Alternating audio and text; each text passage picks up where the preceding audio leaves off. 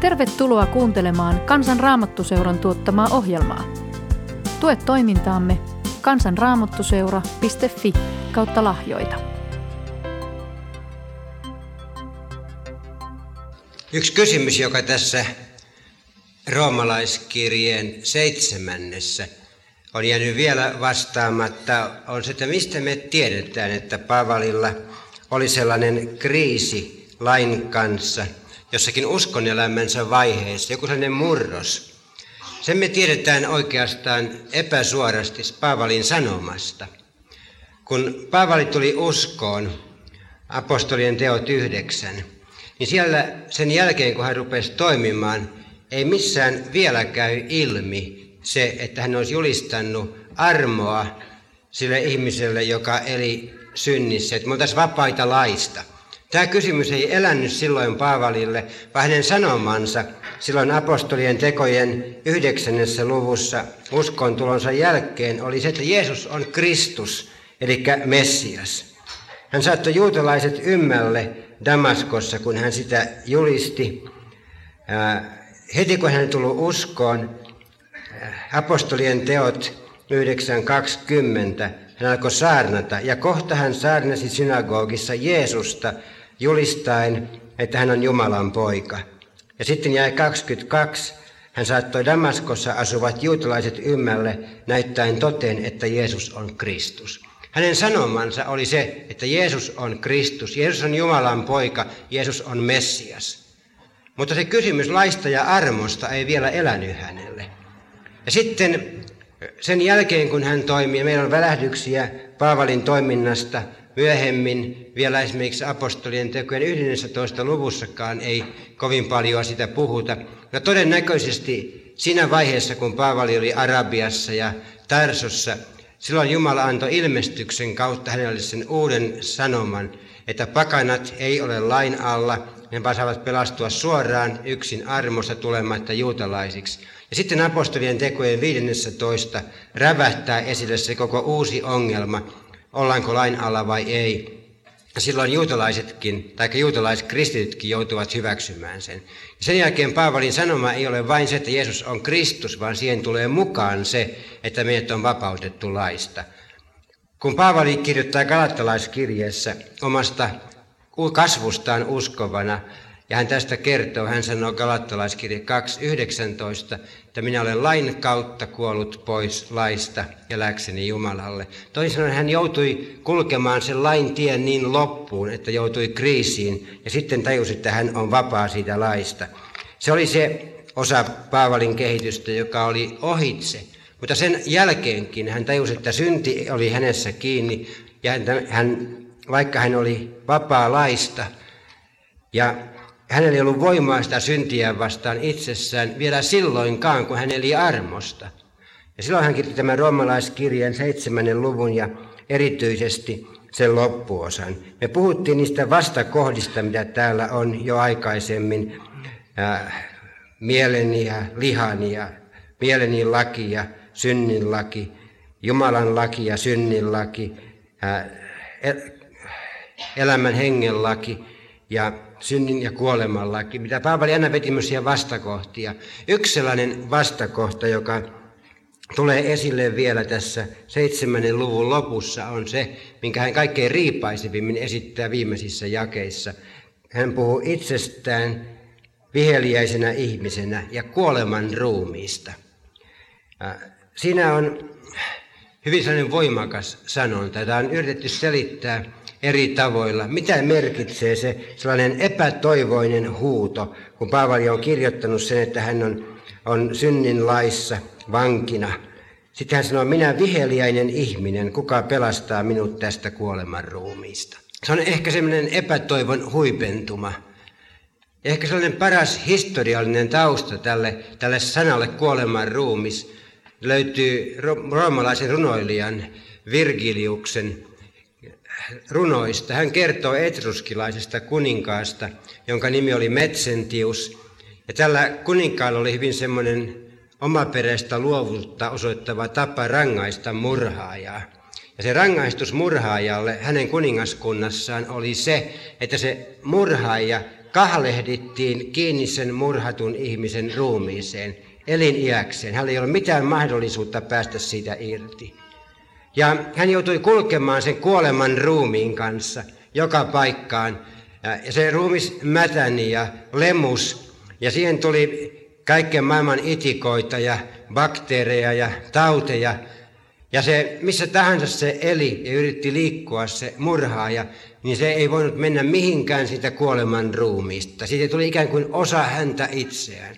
Nyt Paavali sanoi, että tässä minä olen, minä tällainen lainrikkoja murhaaja, kuka pelastaa minut tästä kuoleman ruumiista. Mä en pääse näistä kahleistani irti. Se oli Paavalin epätoivon huuto. Ja sitten sain saman huutoon itse asiassa sisältyy jo se vastaus. Paavali ei kysynyt, mikä pelastaa minut, vaan kuka. Se on kreikan kielinen maskuliininen interrogatiivipronomini, kuka. Ja tämä viittaa maskuliiniseen henkilöön. Hänellä on mielessään Jeesus jo silloin, kun hän huutaa sitä epätoivon huutoaan. Ja se on saman aikaan siis epätoivon huuto ja toivon huuto. Kun hän huutaa itse sinne, että kuka pelastaa minut tästä kuoleman ruumiista, niin samaan aikaan hän jo tietää sen vastauksen. Se on Jeesus. Ja hän jatkaa, kiitos Jumalalle, Jeesuksen Kristuksen meidän Herramme kautta. Siinä epätoivon kysymyksessä on jo sisällytettynä vastaus.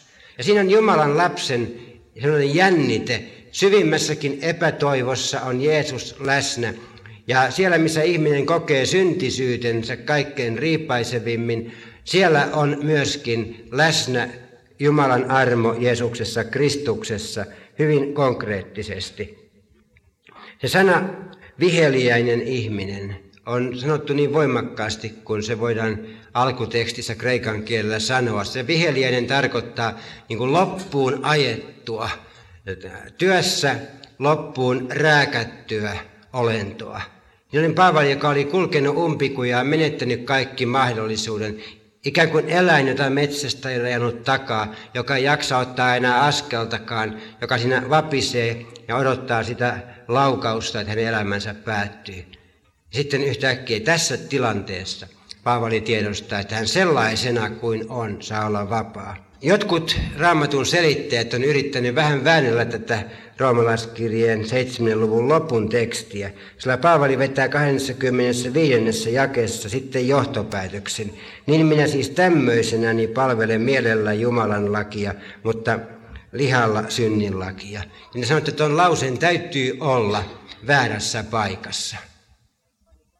Sanoo, että sen olisi paljon parempi, kun se olisi, se olisi ennen tota kiitosta. Ja sanoi, että sen ensinnäkin Paavali sanoi viheliäinen ihminen. Se yhtäkkiä hyppää ja huutaa hallelujaa, mutta se kuitenkin kertoo, että hän palvelee lihalla synninlakia. Ja sanoi, että siinähän menee asiat ihan niin kuin häränpyllyä. Mutta siis ne ihmiset, jotka sanoo näin, ne ei ymmärrä Paavalin tätä sanomaa, että me ollaan samalla kertaa vanhuskaita ja syntisiä. Ja kun Paavali sanoo näin, niin hän ei sano, että me ollaan 50 prosenttia vanhuskaita ja 50 prosenttisesti syntisiä, vaan se on kumpikin sataprosenttista. Paavali ei tarkoita tällä kertomuksellaan sitä, että pyhitys olisi sitä, että aluksi ihminen olisi 10 prosenttia vanhuskas ja 90 prosenttia syntinen. Sitten se pyhä osa kasvaa ja se syntinen pienenee. Jossakin vaiheessa se on 50-50 ja sitten lopulta me ollaan 75 prosenttia pyhiä ja vain 25 prosenttisesti syntisiä. Tämä ei ole Paavalin pyhitys. Vaan Paavali sanoi, että se vanha ihminen meissä, se meidän syntinen luonto, se säilyy sataprosenttisen syntisenä loppuun saakka. Ja Kristus teissä kirkkauden toivo, uusi ihminen meissä, se uusi luomus, se on sataprosenttisen vanhurskas. Ja kysymys on se, kummalla on valta meidän elämässä. Ja, ja kun Paavali puhuu näin, se liittyy siihen, mitä hän puhuu viidennessä luvussa, siitä ihmisestä, joka vanhurskautetaan, kun hän sanoi, että jumalatonkin vanhurskautetaan, että meidän vielä ollessamme heikot kuoli Kristus oikeaan aikaan jumalattomien edestä. Ja ihminen, joka tulee Kristuksen hallintaan, saa olla pyhän hengen täyttämäkin jumalattomana. Ei hänen vanha ihmisensä edisty, vaan, vaan se tulee vain toisen hallitsijan alaiseksi. Sitten Miksi Paavali puhuu tätä tämmöistä tekstiä meille? Paavalin tarkoituksena on ottaa ihmiseltä luulot pois, itseltään ja muilta, niin että hänelle ei jää käteen muuta kuin Kristus. Hänen ainoa toivonsa on Kristuksessa, eikä hänen omassa hengellisessä suorituskyvyssään. Silloin kun ihminen tulee uskoon, se ei aina heti niitä asioita tajua. Ihminen ei kykene näkemään sitä pahuutensa syvyyttä, eikä Jumala sitä ihmiselle heti paljasta. Ei me kestettäisi sitä, jos mä olen tavallinen kaveri tuolla maailmassa, mä ajattelin, että mikä hirveän syntinen on, ja samalla samanlainen kuin kaikki muutkin, niin kuin ihmiset ajattelee. Sitten jos mä tulisin uskoon ja yhtäkkiä seuraavana päivänä Jumala näyttäisi, kuinka toivoton mä oon. Mä että tätäkö se uskoon tulo nyt sitten oli. Mä tekisin itsemurhan. Mutta Jumala osaa käyttää aikaa. Ja hän käytti Paavalin elämässä aikaa työkalunaan. Ja sitten hän, kun me ollaan kypsytty siihen, että me voidaan ottaa se vastaan, niin me otetaan. Ja hän antaa kahden asian kasvaa meissä yhtä aikaa. Ja se on tämän synnin tunnon ja armon tunnon. Ne on samalla tavalla osia meistä, osa uskonelämästä, kuin köli ja purjeet on purjeveneessä. Mitä korkeammalta mastot on ja korkeammalle purjeet nostetaan, sitä syvemmälle ja sitä painavamman täytyy sen kölin olla. Muuten se purjevene kaatuu. Rommalaiskirje 7 on sellainen köli, joka on siellä syvällä pinnan alla ja vie meidät sinne epätoivon syvyyksiin, jotta sitten meidän paatti ei kaatuisi, kun roomalaiskirjeen kahdeksannessa Paavali nostaa ne, ne purjeet ylös. Yksi kysymys roomalaiskirjeen 7 ja 8 luvun suhteesta on se, että, että onko ne peräkkäisiä tapahtumia vai samanaikaisia elämässä. Ja siihen me tullaan vielä. Mutta mä haluan, että sä ajattelet tätä kysymystä ihan tästä hetkestä alkaen. Vielä kun puhutaan siitä, kuinka Jumala opettaa meitä, niin roomalaiskirjan 7. luvun sanoma on se, että ihminen on ikään kuin tällaisen syvän kaivon pohjalla. Jumala on korkealla. Ja kun ihminen kohtaa Jumalan, hyvin usein ihminen ajattelee, että hän kohtaa Jumalan tällä tasolla, me ollaan hyviä kumpikin. Mutta sitten Jumala haluaa pudottaa ihmisen sinne pohjalle. Hän on tietty suunnitelma siitä. Mä monta vuotta sitten, varmasti tusinan vuotta sitten, luin siihen aikaan hyvin suositun kirjan kuolemasta. Elisabeth Kübler-Rossin, sveitsiläis-amerikkalaisen lääkärin kirjoittama kirja. Ja siinä tämä lääkäri, joka oli tutkinut kuolevia potilaita, kroonisesti sairaita, toivottomia potilaita, näki, että ne ihmiset kävi läpi tietyn prosessin siinä kuolemisessa – ja niissä oli, ensimmäinen oli torjunta. Kun ihminen saa tietää, että hänellä esimerkiksi on syöpä, niin, niin ensimmäinen reaktio on se, että ei se voi olla totta. Ja toi lääkäri teki väärän diagnoosin. Mennään ja kysytään paremmalta lääkäriltä. Ja ihminen työntää sen pois mielestään. Se on ikään kuin niin voimakas shokki, että ihminen tekee mitä vaan, että se ei olisi totta ja sen ei tarvitsisi sitä ajatella. Kun tosiasiat tulee liian musertaviksi, ihmisen on pakko hyväksyä se, ja silloin seuraava askel on viha. Ihminen taistelee sitä vastaan, se vihaa sitä sairautta, juoksee lääkäriltä lääkärille, yrittää lukea lehtiä ja tutkia kaiken maailman ihmekonsteja, millä se sairaus paranisi. Kun mikään taistelu ei tuo tulosta, seuraava on tinkiminen. Ihminen haluaa käydä kauppaa Jumalan kanssa. Jos sä Herra parannat minut, niin mä lupaan tulla uskoon. Mä lupaan testamentata mun omaisuuteni johonkin hyvään tarkoitukseen. Mä rupean jopa käymään kirkossa. Mitä vaan tämmöistä. Ihminen haluaa ajatella, että hän antaa Jumalalle jotakin, jotta Jumala parantaisi. Sitten kun ihminen huomaa, että ei Jumala suostu tämmöiseen epärehelliseen tinkimisprosessiin, seurauksena siinä on sitten sellainen depressio. Ihminen masentuu. Nykyajassa tehdään melkein mitä tahansa, ettei masennuttaisi. Ja melkein missä tahansa aikakauslehdessä on aina monta hyvää neuvoa, ettei ihmisen tarvitsisi olla masentunut.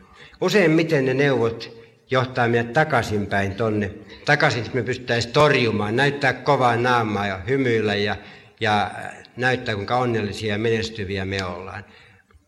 Ei depressio, masennus ole kaikkein pahin asia. Se on jo pitkä askel siinä, että ihminen menee rehellisyyttä kohti. Tosin se on hyvin itsekeskeinen reaktio. jossa ihminen saa rauhassa käpertyä oman kurjuutensa ympärille. Ja eikä se niin paha ole. Jokainen masentunut ihminen on pikkusen itserakas. Ja itse rakas ihminen on ainoa, joka saa rakkaimpansa mukanaan hautaa, kun se kuolee. Mutta me käperrytään se sairauden ja ongelman ja itsemme ympärille. Sitten lopulta, kun ihminen ei siinä itse säälissä piehtaroidessaankaan löydä ratkaisua, niin tulee kuoleman hyväksyminen. Silloin ihminen tajuaa, että nyt mulla ei ole mahdollisuutta ja uskaltaa katsoa tosiasioita silmiin, uskaltaa kuolla.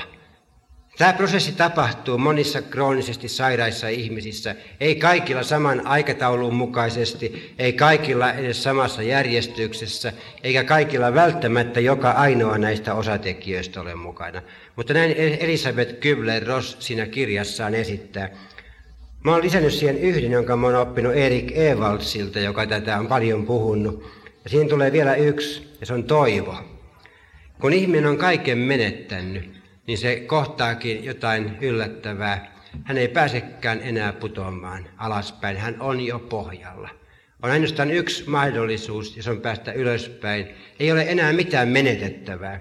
Ja silloin ihminen voi rentoutua. Sen ei tarvitse yrittää kiivetä oman vanhurskautensa tikapuilla ylös, parantaa kaiken maailman konsteilla itseään, vaan hän voi hyväksyä itsensä semmoisena kuin on ja kääntää katseensa ylöspäin ja rentoutua. Paavali käy läpi tätä prosessia roomalaiskirja seitsemännessä, ei suhteessaan kuolemaan, vaan suhteessaan oman syntisyyteensä.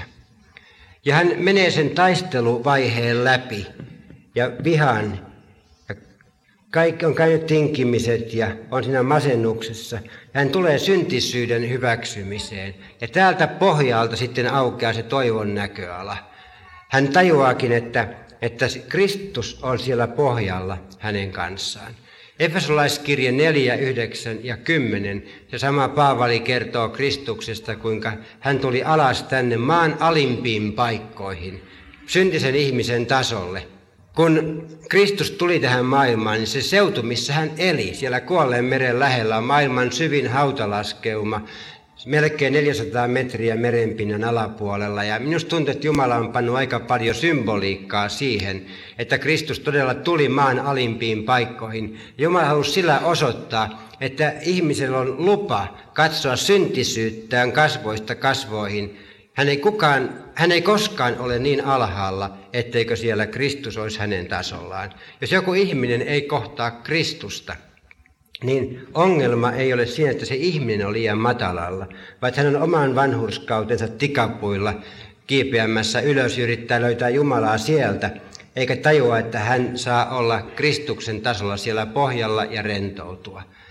Mä olen kerran elämässäni ollut kaivamassa kaivoa, ja musta oli fantastista, kun mä olin siellä pohjalla syvällä, keskellä kirkasta päivää, kun mä nostin katseeni ylös kohti taivasta ja näin tähdet siellä, kun sivulta ei mikään valo tullut häiritsemään. Ja silloin mä ajattelin, että kun ihminen siinä, siinä roomalaiskirjan seitsemännessä luvussa ottaa ne pohjat, pääsee sinne ihan, ihan syvälle ja katsoo sieltä ylöspäin Kristuksen tasolta, niin toivon tähdet tuikkii siellä. Ja mulla on hyvä nähdä, että sieltä sitten lähtee se rento uskon elämä. Siellä voidaan ylistää Herraa, vaikka ollaan syntisiä. Siellä voidaan iloita siitä, että ollaan samalla kertaa vanhurskaita ja syntisiä. Jos tämä olisi joku nuorten leiriä, mutta siltä nuotiolla, niin mä havainnollistaisin sitä sillä tavalla, että mä ottaisin nuotiosta, tai jostakin vanhalta nuotiopaikalta, mustan hiilenkökkäreen. Ja mä pistää sinne nuoret tekemään ehdotuksia, että minä se musta hiili saadaan toisen väriseksi. Ja ne esittää kaikkia hassuja ajatuksia, että maalataan se valkoiseksi. Ja myös sisältö se on kuitenkin musta. Eikä ole kuin yksi tapa, millä semmoisen mustan hiilen saa vaihtamaan väriä, ja se on, että se panee tuleen. Niin se täysin pimeä musta hiili, niin sitten se sädehtii ja loistaa, kun se on siellä nuotiossa. Paavali sanoi, että itsessään hän on kuin semmoinen musta hiilen kokkare. Minussa se on minun lihassani, ei asu mitään hyvää. Mulla ei ole mitään mahdollisuutta. Minä viheliäinen ihminen, kuka pelastaa minut tästä kuoleman ruumiista. Mutta Kristuksessa se Paavali, joka on täysin musta ja toivoton, niin se saa sädehtiä kun Kristus läpi tunkee sen kuoleman ruumiin ja, ja loistaa läpi.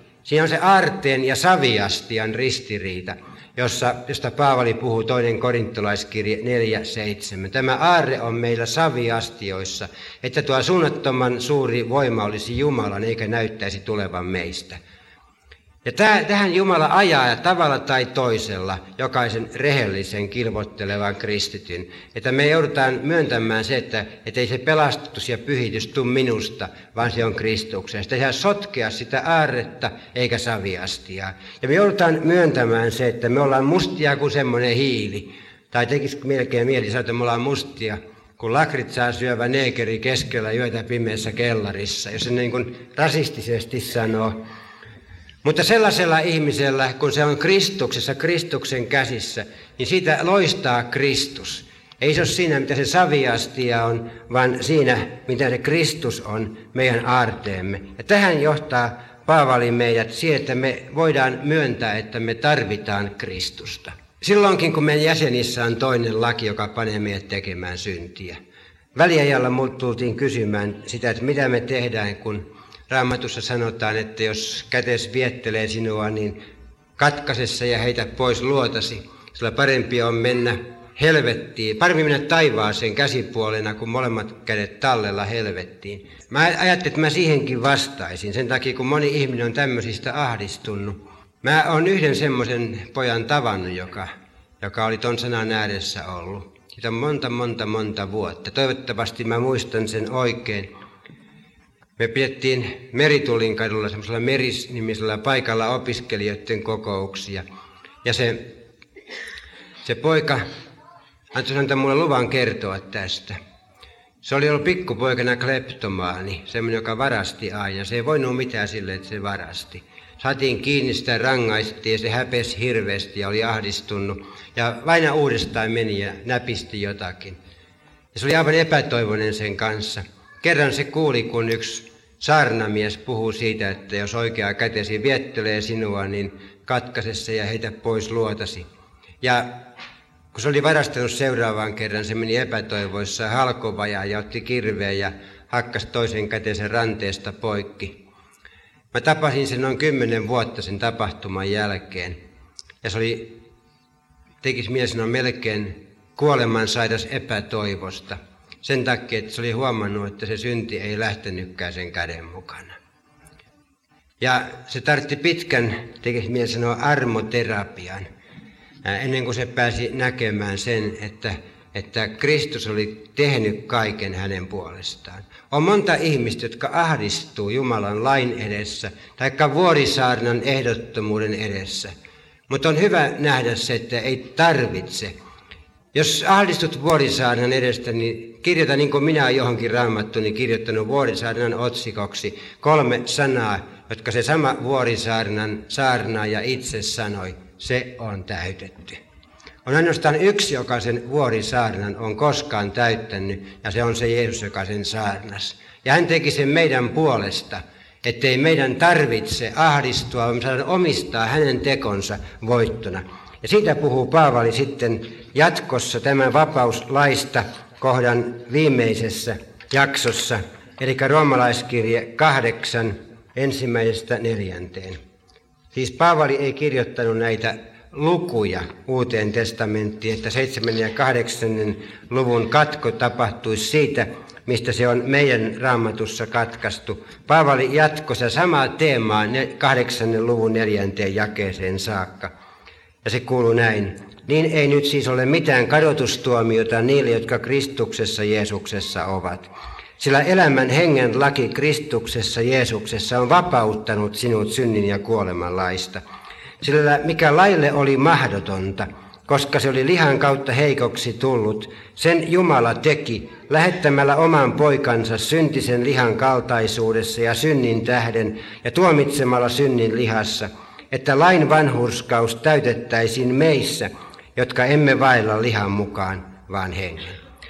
Nyt siis Paavali aivan samaa tekstiä jatkaen Sen jälkeen, kun hän on puhunut siitä, kuinka hän on viheliäinen ihminen ja sidottu kuolemaan ruumiiseen, kuinka hänen jäsenissään on toinen laki, joka pitää hänet sidottuna kuolemaan laista, niin sen jälkeen Paavali välittömästi jatkaa näin. Niin ei nyt siis ole mitään kadotustuomiota niille, jotka Kristuksessa Jeesuksessa ovat. Se on johtopäätös siitä syntisyydestä, että jos synti onkin suureksi tullut, niin armo on tullut ylenpalttiseksi. Paavali ottaa sen roomalaiskirje 5.20 ikään kuin uudestaan esiin sen semmoisen valtavan rajun vastakohdan tässä. Se on se hyvin voimakkaasti. Se voitaisiin kääntää, että ei ole rahtuakaan mistään kadotustuomiosta jäljellä niille, jotka on Kristuksessa Jeesuksessa. Miksi ei? Sen takia, että se kadotustuomio kohtasi Kristusta meidän puolestamme. Kun Kristus riippui sillä ristillä ja huusi Jumalani, Jumalani, miksi minut hylkäsit, niin se kadotustuomio kohtasi häntä. Kadotus on ero Jumalasta ja Kristus erotettiin Jumalasta sen tähden, että me oltiin tehty syntiä. Ja Jumalan ehdottoman oikeudenmukainen jokaisesta synnistä rangaistaan, mutta jokaisesta synnistä rangaistaan vain yhden kerran. Ja koska Kristus otti sen rangaistuksen vastaan. Me ollaan vapaat siitä rangaistuksesta. Ei ole ketään ihmistä, jolle Kristus kelpaa, joka on avautunut Kristukselle, joka menisi helvettiin. Sillä elämän hengen laki Kristuksessa, Jeesuksessa on vapauttanut sinut synnin ja kuoleman laista. Hyvin usein, kun ihmisten kanssa keskustelee, uskovien ihmisten kanssa – tulee sama kysymys esille, että mitäs jos kuolee silloin, kun on synti omalla tunnolla, ja mitä sitten, jos kuolee, kun on väärässä tilassa? Mitä jos saa sydänhalvauksen, kun riitelee aviopuolisonsa kanssa, yhtäkkiä kuolee? Meneekö helvettiin vai meneekö taivaaseen, kun kesken sitä riitaa kuolee? Ja mä sanon, että se riippuu siitä, mitä me nähdään Jumalasta. Koko tämä vastaus. Jumala on jo ennen maailman perustamista tehnyt suunnitelman meidän elämää varten. Efesolaiskirja 1, 3 ja 4. Ja silloin kun hän ennen maailman perustamista valitsi omansa, hän näki jämptisti millaisia äh, syntisäkkejä me ollaan. Ei hänellä ollut mitään semmoista ihannekuvaa, eikä Jumala sitten yhtäkkiä petty, tai mä luulin, että ihan toisenlainen. Silloin kun kaksi vuosituhatta sitten Jumala antoi Jeesuksen kuolemaan ristille – niin ei silloinkaan Jumalalla ollut mitään harhakuvitelmia meistä. Jumala näki meidän synnit kaikki etukäteen, millaisia me tullaan olemaan, kuinka me riidellään, kuinka itsekkäitä me ollaan, kuinka palavia kristittyjä me ollaan ja millaisia tehotodistajia me ollaan tai ei olla. Kuinka paljon me luetaan raamattua ja kuinka vähän me ymmärretään tai vaikka päinvastoin. Jumala ties kaiken tämän. Sitä huolimatta, että hän näki kaikki sun syntis. Ja tiesi etukäteen, millainen uskovainen sä tuut olemaan. Hän antoi Jeesuksen kuolemaan ristille sun puolestasi. Ja silloin kun sä tulit uskoon ja avasit sydämesi Jeesukselle, ei Jumala että aha, nyt se muuttuu yhtäkkiä ihan toisenlaiseksi. Ja sitten seuraavana päivänä sanoi, että voi kun mä niin toivoin. Kyllä Jumala tiesi sen etukäteen, millainen uskovainen susta tulee. Ja tänä päivänä Jumala tietää, millainen sä oot huomenna ja ylihuomenna. Ja mikään siitä, mitä sä oot tehnyt, teet nyt tai tulet tekemään, ei tippaakaan vähennä hänen rakkauttaan tai anteeksi antamustaan. Ja koko ajan sinä olet siinä ilmapiirissä ja siinä Jumalan valtapiirissä, jossa sanotaan, että ei ole mitään kadotustuomiota niille, jotka Kristuksessa Jeesuksessa ovat. Ei Jumala valinnut sinua sen takia, että sä tulevaisuudessa muutut toisenlaiseksi. Hän valitsi sinut Kristuksen takia. Ja Kristuksen ansio uskovaisenakin on miljoona kertaa suurempi kuin sun syntis. Paavali sanoi Timoteukselle Kristuksesta, että hän on kaikkien ihmisten vapahtaja, varsinkin uskovien. Ja mä ajattelin, että Paavali sanoi sen tällä tavalla, kun hän tiesi monta kertaa uskovan ihmisen on paljon vaikeampi uskoa, että hänkin kelpaa, kun hän oli lyönyt päänsä seinään jo niin monta kertaa. Että Paavalin piti ihan erityisesti muistuttaa, että Jeesus on varsinkin uskovien vapahtaja, pettyneiden uskovaistenkin, niidenkin, jotka on käynyt läpi sen prosessin, josta Paavali puhui tullut sinne pohjalle ja menettänyt kaiken, eikä enää kehtaa katsoa Jumalaa tai naapuria tai itteensäkään silmiin, kun hävettää se, että tämmöinen uskovainen on ja taivaaseen mukaan menossa. Niin sille Jumala sanoo, että varsinkin uskovien vapahtaja on Jeesus, sinunkin, epäonnistuneiden uskovien. Siis Jumalan käsistä ei ihminen putoa. Jumala ei ole epäjohdonmukainen Jumala, joka ennen maailman perustamista olisi sut valinnut ja antanut Jeesuksen kuolemaan 2000 vuotta sitten sinun puolestasi ja antanut sinun tulla uskoon ja pitänyt huolta sitten tähän saakka. Ja sitten yhtäkkiä kaksi tuntia ennen sun kuolemaa sä sanot, nyt se on kaikki loppu, me helvettiin. Ei Jumala toimi tällä tavalla. Semmoista kuvaa raamatusta ei Jumala itse, raamatussa Jumala itsestään anna, vaan se Jumala, joka on sinut omaksensa ottanut, on voimallinen pitämään sinut. Filippiläiskirje 1.6 Paavali sanoi, että me saadaan elää varmasti luottaen siihen, että hän, joka meissä hyvän työnsä on alkanut, on myöskin täyttävä sen Kristuksen Jeesuksen päivään saakka. Ja hebrealaiskirje 13.5 Jumala sanoo valtavan vahvan sanan, minä en sinua hylkää enkä sinua jätä. Se on niin voimakkaasti sanottu kreikankielisessä uudessa testamentissa, että siitä, siitä, siinä on viisi erilaista kieltosanaa. Ja se oikeastaan vastoin kreikan kielen rakenteita. Jumalan uskollisuus on niin suuri, ettei se mahdu kreikan kielioppiin. Ja sen takia Jumala sanoo sen niin valtavan voimakkaasti. Paavali ihan kuolema silmien edessä elämänsä viimeisessä kirjeessä, toisessa kirjeessään Timoteukselle, sanoo, että minä tunnen hänet, johonka minä uskon. Ja olen varma siitä, että hän on voimallinen siihen päivään asti säilyttämään sen, mikä minulle on uskottu. Jumala on voimallinen pitämään huonot uskovat ominaan, ja se on hyvä tietää se. Mä olin monta vuotta ollut pappinakin, kun mä aina saarnastuolista ää, toivotin ihmisille, niin kuin monet papit toivottaa ensimmäisen Tessalonikan kirjeen 5. luvun 23.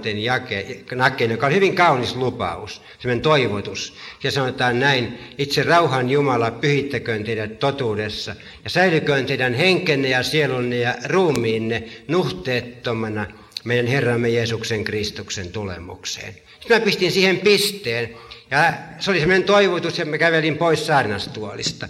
Kunnes yksi päivä mä erehdyin lukemaan sen seuraavankin jakkeen ja huomasin, että eihän se ollutkaan mikään toivotus, vaan se oli tosiasia. Ja seuraava jae kuuluu näin, hän joka teitä kutsuu on uskollinen ja hän on sen myös tekevä. Siis toisin sanoen Paavali ei toivota, että nyt tapahtukoon tällä tavalla, vaan hän ilmoittaa, mitä Jumala tekee omilleen. Ja hän säilyttää meidät nuhteettomana Jeesuksen Kristuksen tulemukseen. Meidän on lupa perustaa meidän uskon varmuus Jumalan selvään sanaan ja tietoisuuteen Jumalan huolenpidosta. Ja silloin me voidaan elää sen varassa, että vaikka me ollaan syntisiä, niin me ollaan syyllisiä, Meillä on täys vapaus kaikesta kadotustuomiosta. Ja sitten Paavali antaa vielä enemmän. Hän tuo ratkaisuksi pyhän hengen siihen kuvaan mukaan. Hän oli puhunut armosta eläville seitsemännen luvun lopussa, että me ollaan syntisiä. Meillä ei ole voimaa syntiä vastaan itsellämme. Siis sä oot armahdettu, mutta sä oot voimaton. Nyt hän sitten näyttää, mistä se voima tulee, ja se on Paavalin lopullinen vastaus. Sillä mikä laille oli mahdotonta, koska se oli lihan kautta heikoksi tullut, sen Jumala teki lähettämällä oman poikansa syntisen lihan kaltaisuudessa, synnin tähden ja tuomitsemalla synnin lihassa. Että lain vanhurskaus täytettäisiin meissä, jotka emme vailla lihan mukaan, vaan hengen. Siis laille oli mahdotonta pyhittää meitä. Se oli mahdotonta pelastaa meitä. Laki vain näytti, millaisia me ollaan, ja sanoi, että tässä nyt mun valtapiirini loppu, että, että kiitti vaan nyt, mutta tommonen sä oot. Ja se jätti meidät siihen syntiin. Ja sitten, mitä Jumala teki ratkaisuksi? Jumala lähetti ensinnäkin Jeesuksen tänne maailmaan. Ja tässä Paavali on valinnut sanansa hyvin huolellisesti, syntisen lihan kaltaisuudessa. Paavali ei voinut sanoa lihan kaltaisuudessa, sen takia, että, että Jeesus ei tullut lihan kaltaisuudessa, hän tuli lihassa tänne. Ja siihen aikaan valitsi semmoisia harhaoppeja, gnostilaisia ja, ja doketisteja, saarnaajia oli joka paikassa, jotka sanoivat, että ei Kristus todella tullutkaan tähän lihaan ja ihmiseksi, vaan oli vain ihmisen näköinen henkiolento. Siis Paavali ei voinut sanoa lihan kaltaisuudessa, koska Jeesus oli lihassa. Paavali ei kuitenkaan voinut myöskään sanoa syntisessä lihassa – Sillä Jeesus oli lihassa, mutta hän oli kuitenkin ilman syntiä, hebrealaiskirje 4.15. Hän sanoi syntisen lihan kaltaisuudessa, lihassa, synnin kaltaisessa lihassa, mutta ei syntisessä lihassa. Jeesus tuli tänne kuolemaan meidän syntimme tähden, eikä oman syntinsä tähden. Ja hänen lihassaan Jumala tuomitsi synnin. Ja siksi me ollaan vapaita tuomiosta. Mutta sitten tuo järkyttävän hieno neljäs jae, joka niin kuin kääntää päälailleen niiden antinomistien ja monen armossa elävänkin ihmisen ajattelutavan, että lain vanhurskaus täytettäisiin meissä, jotka emme vaida lihan mukaan, vaan hengen. Mitä se Paavali nyt sanoo? Hän sanoo, että jokainen ihminen, joka yrittää täyttää lakia, on toivottomassa tilanteessa. Se lain vanhurskaus, eh, sitä ei saavuteta ihmisen teessä itse menetelmällä. Nyt sitten yhtäkkiä, että lain vanhurskaus täytettäisiin meissä. Eikö me ollakaan vapaita laista? Ei. Ei Paavi tätä tarkoita. Mitä hän tarkoittaa? Sitä, että se ainoa, joka ikinä on lain täyttänyt, Jeesus Kristus, asuu meissä. Eikä meidän tarvitse mitään muuta kuin päästä Jeesus irti itsessämme. Niin hän, joka on lain täyttänyt, jatkaa sen lain täyttämistä meissä. Meidän vain Jeesuksen olla Jeesus, eikä hän tee syntiä. Ja kun hän on meidän elämässä keskuksena ja meitä hallitsemassa, niin vaikka me ei itse yritetä täyttää lakia, vaikka me ei olla lain alla, vaan me ollaan irti laista ja vapaat laista, niin semmoisen elämän tulokset, jossa me vain rentoudutaan Kristuksessa, on lain mittapuun mukaan mitattuinakin miljoona kertaa paremmat kuin mitä ne olisi, jos me yritettäisiin kouristuksen omaisesti itsestä lakia täyttää. Toisin sanoen, kun meidän huomio on poissa laista, poissa yrityksistä, kuolleista teoista ja meidän huomio on kääntynyt Kristukseen, niin silloin Kristus tekee tätä kaikkea meissä. Me muutumme Kristuksen kaltaiseksi. Toinen korintolaiskirje 3.18. Me kaikki, jotka peittämättömin kasvoin katselemme Herran kirkkautta kuin kuvastimesta, muutumme saman kuvan kaltaisiksi kirkkaudesta kirkkauteen niin kuin muuttaa Herra, joka on henki. Tässä on se Paavalin vastaus. Siis toisin sanoen, päästä Jeesus irti itsestäsi. Rentoudu siellä kaivon pohjalla ja siellä on toivo. Anna Jeesuksen olla sulle Kristus, vapahtaja, Messias, kuningas, sun elämässä Herra. Ja hän hoitaa ne lain täyttämiskysymykset, ja hän on osannut sen kerran aikaisemmin täällä maan päällä, ja hän osaa vieläkin tehdä sen. Siis Kristus teissä kirkkauden toivo. Kristus on täyttänyt lain sinun puolestasi, sinä olet vapaa, ja Kristus jatkaa sitä samaa sinussa, kun hän on sinun Herrasi. Mutta se vastuu ei ole sinun, vaan hänen. Ja sitten Paavali sanoo, jotka emme vailla lihan mukaan, vaan hengen. Nyt tulee roomalaiskirjeeseen uusi elementti mukaan, joka jatkuu seuraavalla luennolla. Mutta tässä tulee pyhä henki kuvaan mukaan. Paavali on kirjoittanut reilusti seitsemän lukua roomalaiskirjettä. Ja pyhä henki on ohi mennen mainittu kolme kertaa. Ainoastaan kolme kertaa. Ja nyt tässä luvussa pyhä henki mainitaan 18 kertaa. Sana henki on 21 kertaa roomalaiskirjeen kahdeksannessa luvussa – mutta äh, kolme kertaa tarkoittaa niistä ihmisen henkeä. Tätä ennen vain kolme kertaa. Roomalaiskirje 1, 4, ohimennen mainittu. Roomalaiskirje 5, 5, ohimennen mainittu. Ja sitten roomalaiskirje 7, 6. Me palvelemme hengen uudessa olotilassa, mikä kirjaamme vanhassa. Ja nyt sitten yhtäkkiä 18 kertaa pyhä henki. Pyhä henki näyttää, mitä roomalaiskirje 8 sisältää. Pyhä henki avaa roomalaiskirjassa uuden luvun meidän uskonelämäämme. Ja siinä on avainsana kahdeksanteen lukuun. Seitsemänteen lukuun avainsana oli minä. Mä oon tutkinut kreikankielisestä Uudesta testamentista, kuinka monta kertaa sana minä on siellä. 52 kertaa niissä 25 jakeessa. Suomenkielisessä sana minä voidaan korvata semmoisella ensimmäisen persoonan verbin muodolla, että se ei ole siellä niin usein. Mutta se roomalaiskirjan seitsemäs luku on uskon elämä oman minän näkökulmasta nähtynä. Kahdeksas luku on pyhän hengen näkökulmasta nähtynä. Ja silloin se koko sävy muuttuu. Jos ajattelet sitä minä, minä, minä, mitä roomalaiskirjeessä seitsemännessä luvussa sanotaan, niin sä huomaat, kuinka paljon se siellä esiintyy. Mä voin lukea ihan muutaman jakeen. Sanotaan nyt 14 eteenpäin. Sillä me tiedämme, että laki on hengellinen, mutta minä olen lihallinen myyty synninalaisuuteen. Sillä minä en tunne omakseni sitä, mitä teen. Sillä minä en toteuta sitä, mitä tahdon, vaan mitä minä vihaan, sitä minä teen. Mutta jos minä teen sitä, mitä en tahdon, niin minä myönnän, että laki on hyvä ja niin edespäin. Taikka sitten, sillä minä tiedän, ettei minussa, se on minun lihassani asu mitään hyvää. Tahto minulla kyllä on, mutta voimaa hyvän toteuttamiseen ei. Sillä sitä hyvää, mitä minä tahdon, minä en tee, vaan sitä pahaa, mitä en tahdon, minä teen. Jos siis minä teen sitä, mitä en tahdo, niin sen tekijä en enää ole minä, vaan synti, joka minussa asuu. Se on koko aika minä, minä, minä, minä. Ja silloin Paavali käpertyy itsensä ympärille kuin lakritsarulla, ja hän näkee vain sen oman kyvyttömyytensä ja huonoutensa. Nyt ihmiset kysyy, onko niin, että me, meidän pitäisi päästä tästä seitsemännestä luvusta elämään kahdeksannessa luvussa? Onko niin, että se seitsemäs luku jossakin vaiheessa on taakse jäänyttä elämää, ja nyt me eletään siinä kahdeksannessa luvussa? En usko, että tästä on kysymys. Hengellä täyttyminen ei merkitse seitsemännen luvun poisjäämistä, vaan me eletään sitä molemmat. Se paatti tarvitsee sekä kölin että purjeet. Ja kumpi puuttuu, niin se ei toimi. Ja seitsemäs luku on se köli, se on siellä pohjalla.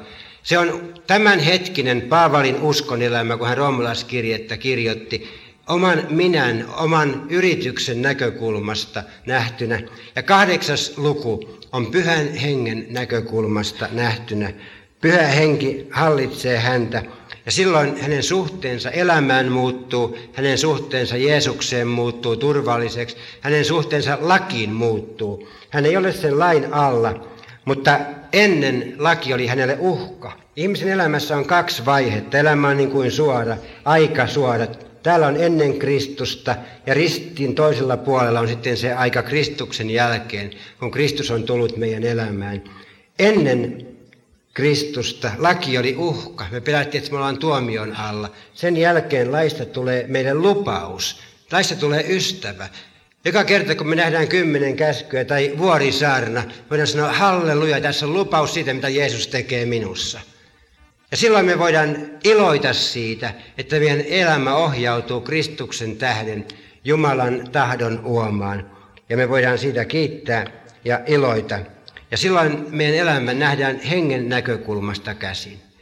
Vaikka seitsemäs ja kahdeksas luku meidän elämässä onkin samanaikaisia eikä peräkkäisiä tapahtumia, niin mä uskon, että meidän elämässä voi tapahtua semmoista kasvua, että, me, että korostus Pääpaino siirtyy seitsemännen luvun minäkeskeisyydestä kahdeksannen luvun Kristus- ja pyhä henki keskeisyyteen. Sillä me voidaan elää armosta tiedostaen sen, että pyhä henki on todellisuutta ja Kristus on tässä ja nyt, eikä me olla omassa varassamme. Me saadaan tiedostaa se armo. Miten siihen pääsee?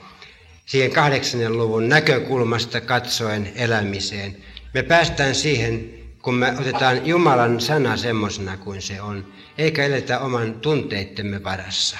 Silloin kun me eletään tunteittemme varassa, me käperytään itsemme ympärille. Kun mä otan Jumalan lupaukset todesta ja sen armon evankeliumin todesta, jota Paavali roomalaiskirjassa kirjoittaa, silloin pyhä henki antaa mulle materiaalia, jota hän soveltaa mun elämääni.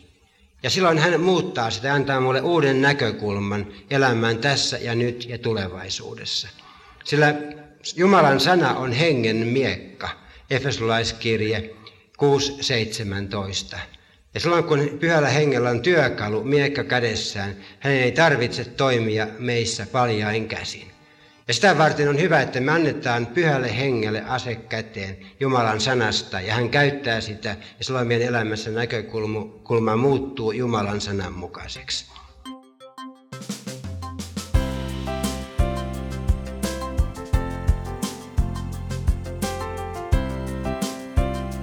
Kiitos, että kuuntelit.